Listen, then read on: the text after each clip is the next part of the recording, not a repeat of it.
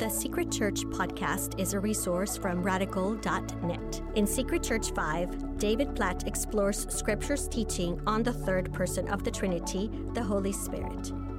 After looking at the mystery behind the Spirit's identity, as well as the way the Spirit has been viewed historically by the Church, this study focuses on the person and work of the Spirit. Finally, a number of significant issues related to the Spirit are addressed blasphemy against the Spirit, baptism in the Spirit, filling with the Spirit, and the gifts of the Spirit. For the Secret Church 5 study guide and other resources that go along with this audio, visit radical.net slash SC5. And this is Secret Church 5, Episode 10. That leads to a few practical exhortations then. How do you put those together? Number one, my encouragement is to seek spiritual gifts that most edify the body of Christ. That's plain and simple. Scripture doesn't tell us to seek miraculous gifts or non miraculous gifts. It tells us to speak, seek gifts that most edify the church. What's most needed in the church? Seek those gifts. Second, take the gospel to the lost, especially to unreached peoples who have no special revelation. I'm going to try to make this really quick, but I think what we see in the New Testament, especially in the book of Acts, is as the as the word of Christ, the gospel of Christ, and the spirit of Christ is going into new places, that there is authentication that is happening there by signs and wonders, some miraculous things. When I look at what God is doing in the world today and I see the gospel advancing to new places, particularly unreached places, that's where we hear most about signs and wonders and these sorts of things. I think that makes sense. I think there's an authentication that may be going on there to the Word as it's going for the first time to new places, to unreached places. At the same time, once we have the Word, and the Word is established, and we're saturated with the gospel, then I think the need for signs and wonders is less. And here's why. I'd point to the rich man and Lazarus parable that Jesus tells. When the rich man's in hell and he says, Go to my brothers and tell them that this is real. And he tells them, even if they saw somebody rise from the dead, it wouldn't make any difference. They've got the word, they've got the prophets, and they're ignoring it. They've turned a deaf ear to what they already have. This is why I don't think it's necessary for us to see all kinds of signs and wonders in the church today in our culture because we have got the word, and if we would believe this word, we would follow this word and trust this word, we would see the power of God at work.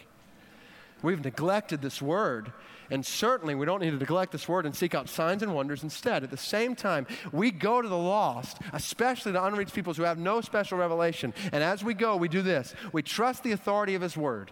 This word has authority to save. Go to the deepest, darkest tribe on this planet as farthest as possible from the gospel, if there's degrees of being far from the gospel, and this gospel is powerful enough to save. And as you go, ask God to attest to his word. I'm not saying I know all that that means, but I am saying I think it's good to go into an area that's unreached.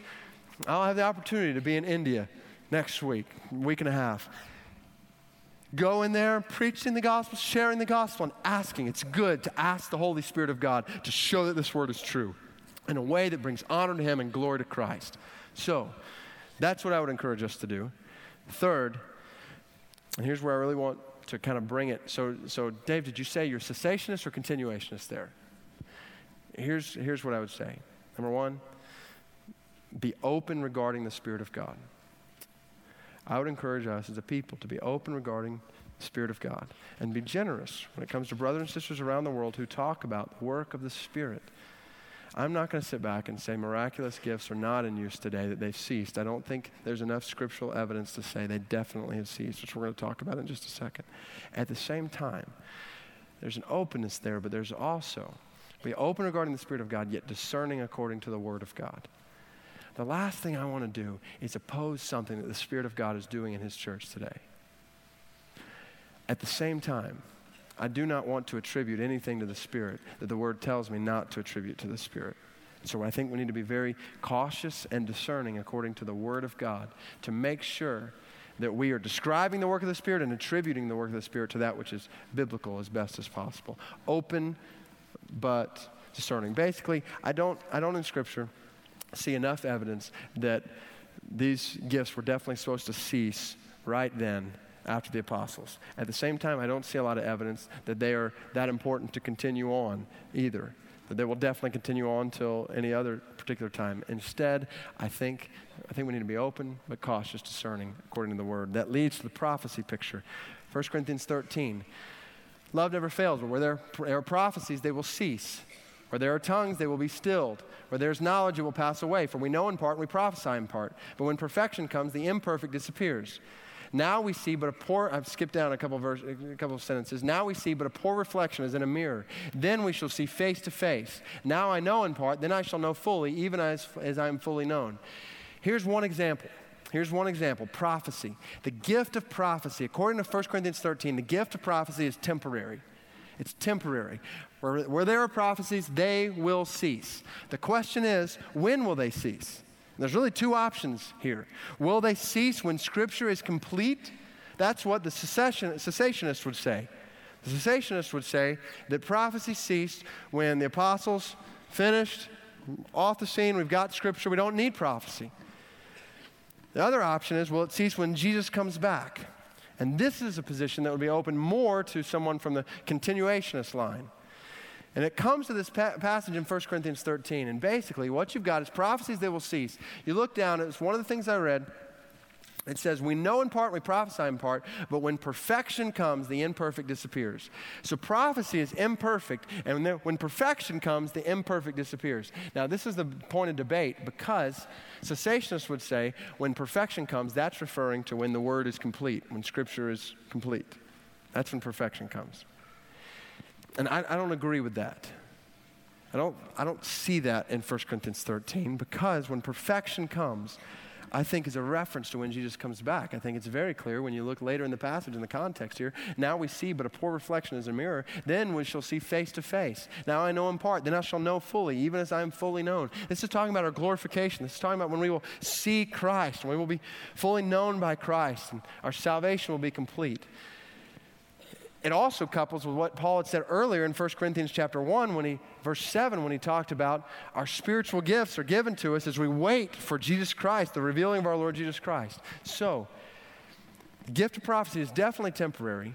I don't believe 1 Corinthians 13, at least not conclusively, certainly not conclusively teaching us that prophecy will cease when Scripture is complete. So you get to 1 Corinthians 14, and you've got a picture of prophecy described in 1 Corinthians 14, 1 through 5. And what I believe 1 Corinthians 14, 1 through 5 is saying is that until Jesus comes back, Christians desire the gift of prophecy because the church is edified with the gift of prophecy. Now, what's, what's interesting is here, okay, so there, if there's a gift of prophecy, does that mean there are Isaiahs and Jeremiahs in the church today who can stand up and speak the word of God that's just as authoritative as what's in this word from Isaiah and Jeremiah? That I do not believe Scripture is teaching. I want to show it to you. I believe Scripture's showing us. Think about it this way three categories of prophecy. First, false prophecy. Deuteronomy 13, Deuteronomy 18, Jeremiah 23 all talk about false prophets who are speaking lies Here's what pro- false prophecy is false prophecy consists of dishonest lies, dishonest lies, and involves deceptive speech based on no revelation. Deceptive speech based on no revelation. This is not something God's revealing in prophets speaking. There's no revelation here. They're deceiving. They're claiming to speak for God when they're not speaking for God. And it ignores divine scripture. It undercuts divine scripture for that matter, but it ignores divine scripture. That's false prophecy. True prophecy so, what we see in Isaiah and Jeremiah and Ezekiel and these other guys in the Old Testament, the Spirit of the Lord is on me. That consists, truth prophecy consists of inspired truth. This involves direct speech based on new revelation. What I mean by that is what we talked about. God is revealing His word, and the prophets are speaking it. And it results in divine scripture. The prophets speak, and we've got scripture. In the Old Testament, that's what prophets were doing. In the New Testament, the counterpart to Old Testament prophets, prophets are the New Testament apostles. This is Paul, an apostle of God, speaking, led by the Spirit. Look at 1 Corinthians 2:13. This is what we speak, not in words taught us by human wisdom, but in words taught by the Spirit. So the apostles are now doing what the prophets had done, speaking as they're led by the Spirit. And that leads to the picture of Scripture that we have. Old Testament apostles, uh, prophets, New Testament apostles, they give us Scripture that is true, it is inerrant. Scripture is authoritative, True, authoritative. This is the Word of God, not the Word of man. It is the Word of God through men. It is unique. There's no other book like this and we hold in our hands, it is sufficient. True, authoritative, unique, sufficient. This book has everything we need for life and godliness. God is not sitting back wishing that He'd added something here that He forgot to give to us.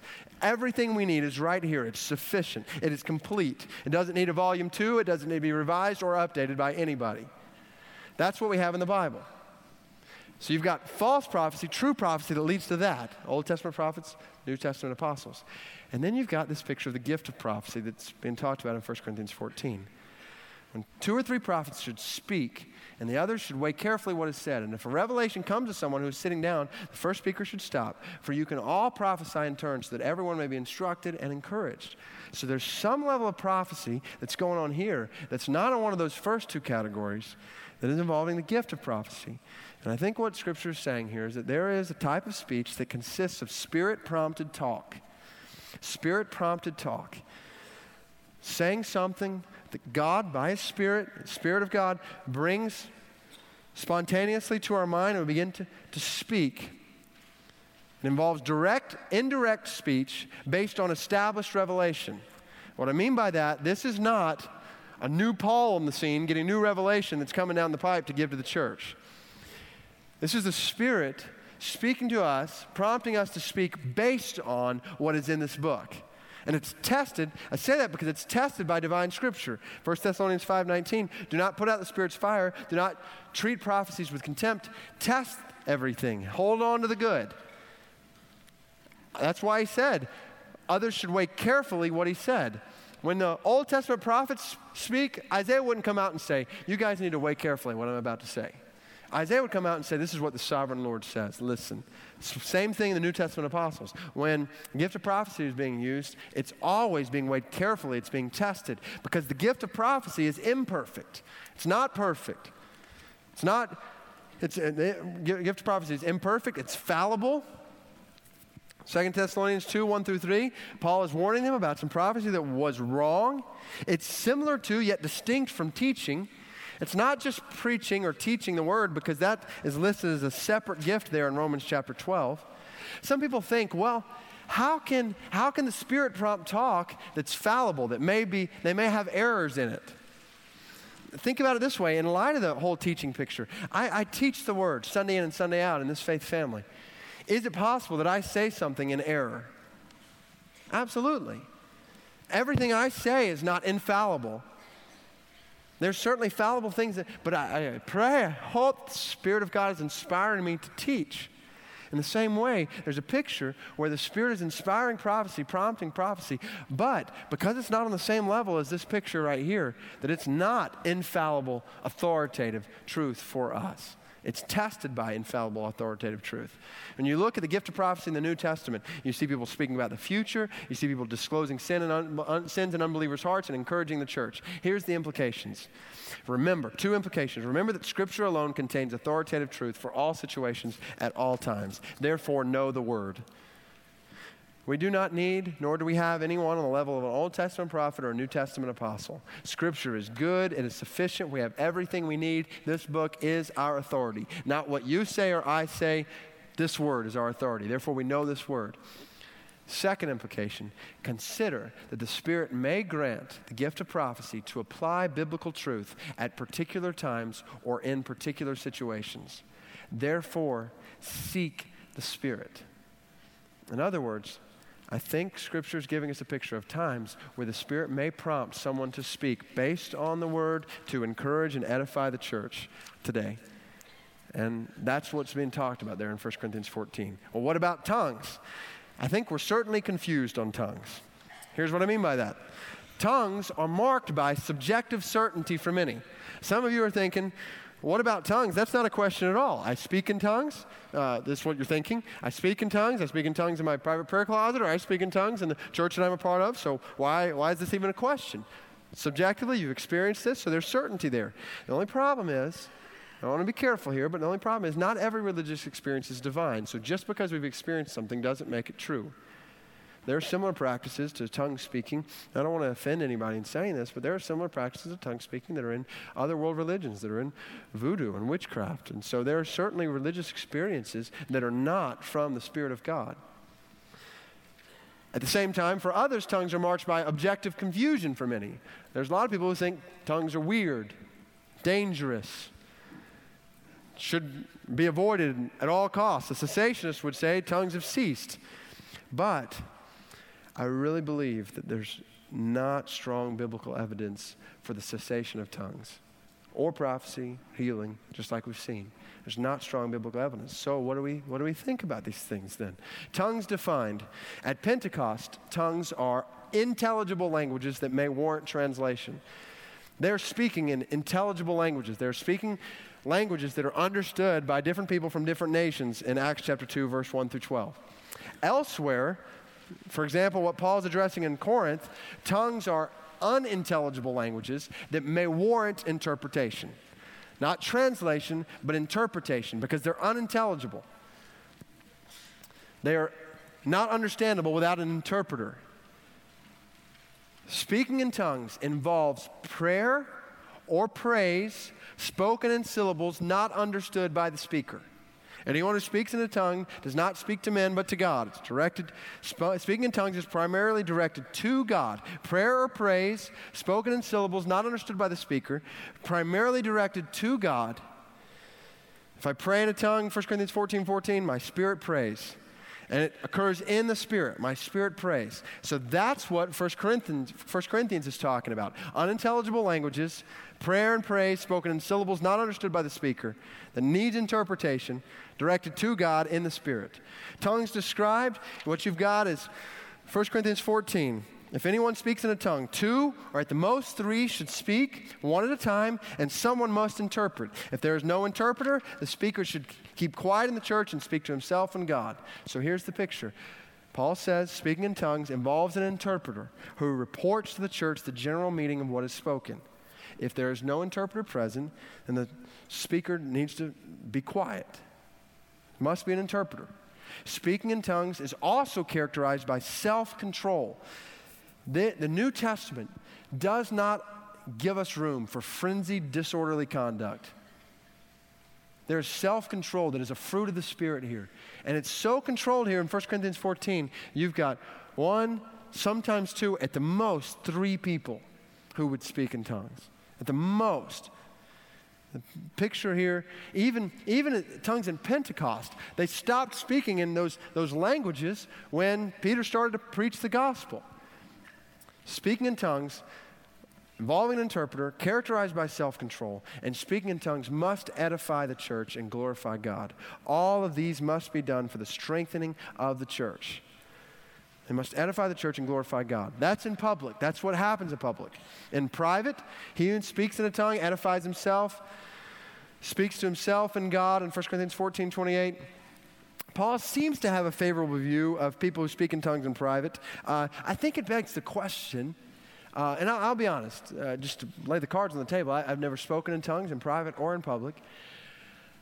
I, I know people who've spoken in tongues in private and public. I've been in situations of, of both.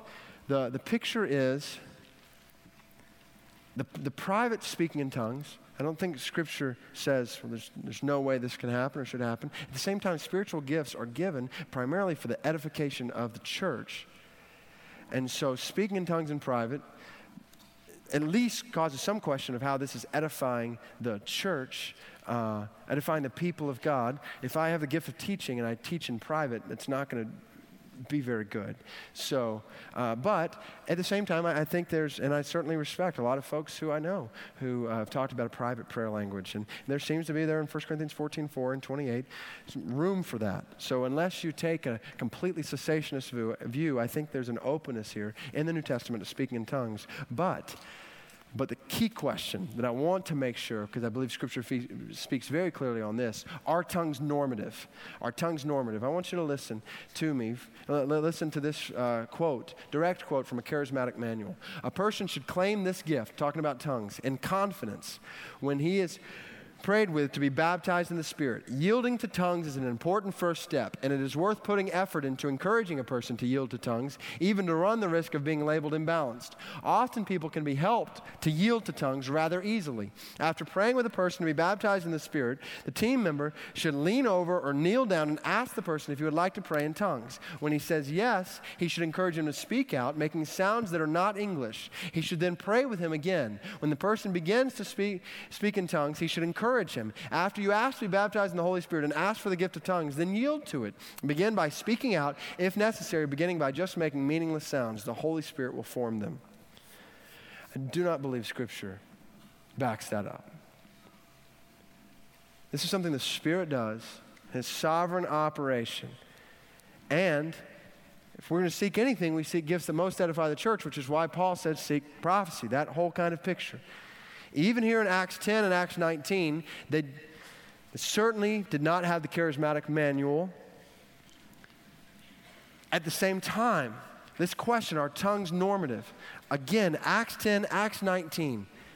These were very unique experiences that are going on in this period in redemptive history. And I don't think that they provide us with a foundation to say, well, everybody who's based on Acts 19, because Paul placed his hands on these guys and they spoke in tongues and prophesied, that everybody who has the Spirit or is baptized in the Spirit, which is a phrase that's not used there, should speak in tongues. I think that is going way beyond the bounds. I think that's taking, again, narrative passages in Scripture and making them normative. In Acts, tongues in Acts, they occur in groups in groups, and their primary purpose is to demonstrate the advancement of the gospel in light of this new period in redemptive history.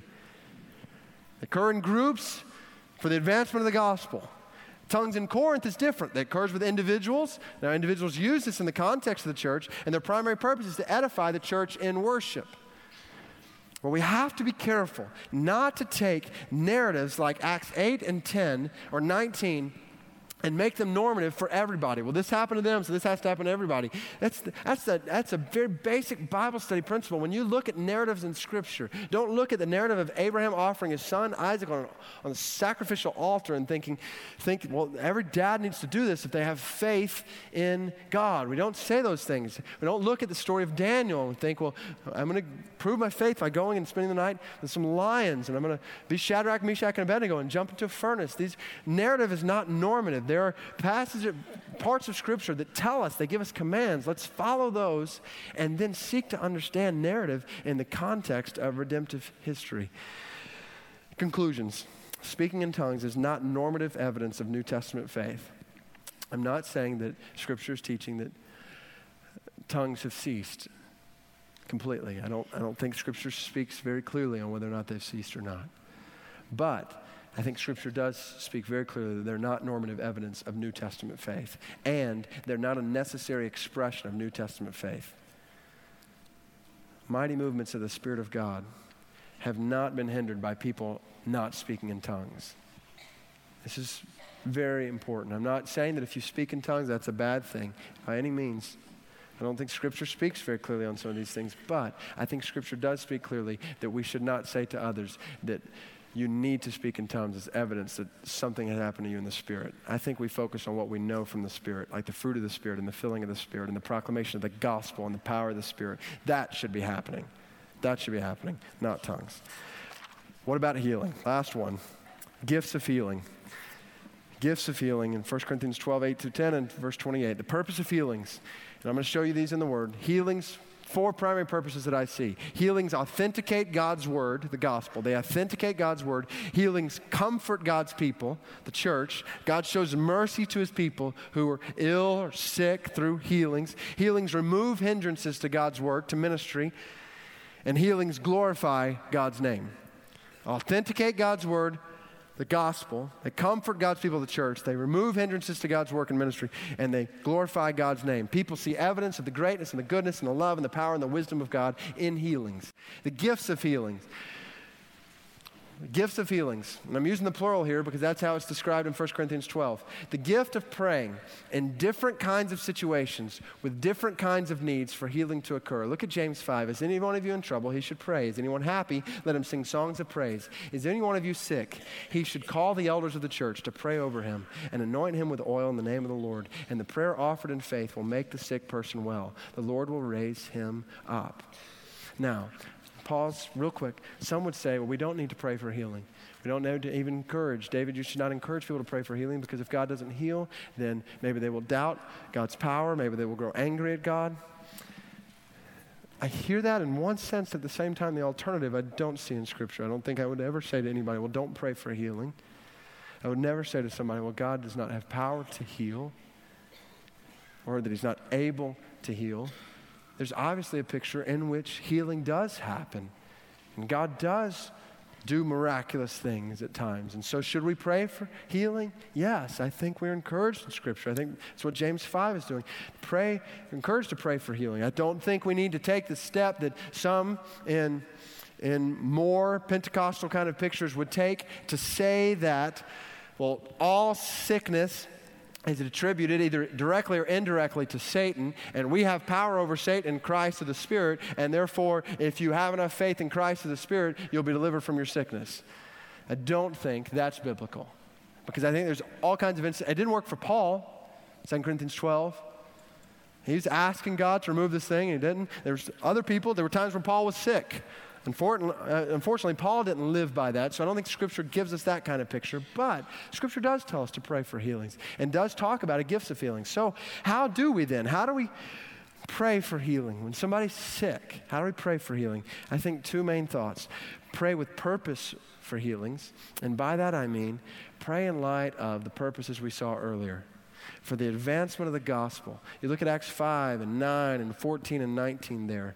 What you see is people being healed and people coming to Christ as a result of that. So pray. I think when you pray for somebody who's sick, pray. God, I pray that you might bring healing here for the advancement of the gospel, for the comfort of the church, for the comfort of God's people.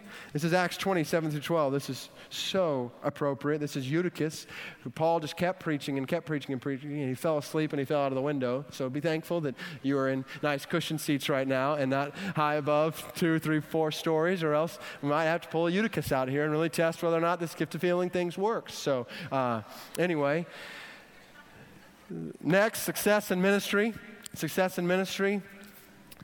This is a picture there Tabitha being healed to push ministry forward in that region there in Joppa for the glory of God. Acts 3 is when man, lame man is healed and begins to glorify Christ, and many people are astonished by this picture. So pray, pray in light of those purposes for the advancement of the gospel, for the comfort of God's people, for success in ministry, for the glory of God. And pray with faith for healings. And here's the kind of faith we pray with. Now, again, please do not mistake me as saying here that if we have enough faith, that that means healing will automatically happen. I do not believe Scripture is teaching that. I don't see that in Scripture. Pray with faith for healings because the kingdom is here. In Luke chapter 7, the way Jesus described how John the Baptist would know that the kingdom of God had come in Christ is because the blind are receiving sight and the lame are walking, those who have leprosy are cured, and the deaf are healing. Jesus' presence on the earth was, evidence that the kingdom was here. And when God miraculously brings healing in instances today, He reminds us that the kingdom is here, Christ's kingdom is here. But we pray also with faith that the kingdom is coming. When God doesn't heal, we hold to this truth the kingdom is coming. 2 Corinthians 12, Galatians 4, 1 Timothy 5, and 2 Timothy 4 are all instances in which healing did not come, where people were still sick, even as they were following God. But they knew, and the New Testament teaches us. So we pray. We pray of the purpose, pray for with faith for healings, but we know that there's coming a day when He will heal our bodies. This is Romans 8. Ephesians 4, He will heal our bodies, and one day we will see His face. That leads us back. We're going to close out with that page 54, I think it was. He will heal our bodies, and we will see His face. Here's the deal the Spirit in consummation. This is where we're going to close out very briefly. Here's what the Spirit does. We've talked a lot about all the Spirit does in our lives. When it comes down to it, as we look toward the future, the Spirit does these things. Number one, the Spirit assures us. We are confident in the life of Christ in us because of the Spirit He has given us. This is how we know that He lives in us. 1 John 3 says, We know it by the Spirit He gave us. We know that we live in Him and He in us because He has given us of His Spirit. What's interesting is in the New Testament, the, we see different metaphors, different pictures to describe how the Spirit assures us. The family metaphor. The Spirit testifies that we are children of God. By Him we cry, Abba, Father. The Spirit Himself testifies with our spirit that we are God's children. It's the spirit of adoption the financial metaphor. The Spirit is a down payment for our of our salvation. He anointed us, set a seal of ownership on us, and He put His Spirit in our hearts as a deposit, guaranteeing what is to come. Spirit is like a, like, a, He's a guarantee, He's a, like a first installment. Here's money that says there's more to come. There's more to come. It's a financial metaphor. The agricultural metaphor, the Spirit is, a, is the first fruits of our salvation. We groan inwardly as we wait eagerly for our adoption as sons, the redemption of our bodies. Just like the first fruits of the crop reveal, show us, remind us that there's a harvest coming. There's a harvest coming. The Spirit's in you. This is not all there is to it. There's more to come. There's more to come. In the legal metaphor, the Spirit is a seal. We were marked in him with a seal, the promised Holy Spirit, a deposit guaranteeing our inheritance until the redemption of those who are God's possession to the praise of his glory. You are sealed, brothers and sisters. You have a seal on you, the promised Holy Spirit who guarantees your inheritance in heaven, who guarantees that there is coming a day when he will heal your body and you will see his face. It's guaranteed because he sealed you. The Spirit assures and the Spirit glorifies. The Spirit will complete his sanctifying work in his people. He will complete his sanctifying work in his people. Revelation chapter 22, verse 17 the Spirit and the bride say, Come, and let him who hears say, Come. The Spirit says, Come. Whoever's thirsty, let him come, and whoever wishes, let him take the free gift of the water of life. And then you get to the end of Revelation 2, and the author says, Spirit says through the word, Come, Lord Jesus, come quickly. The Spirit in us, amidst all that he does, the Spirit in us cries out for the day when we will see Christ. Thank you for listening. You can find more episodes from Secret Church and thousands of other free resources from David Platt at radical.net.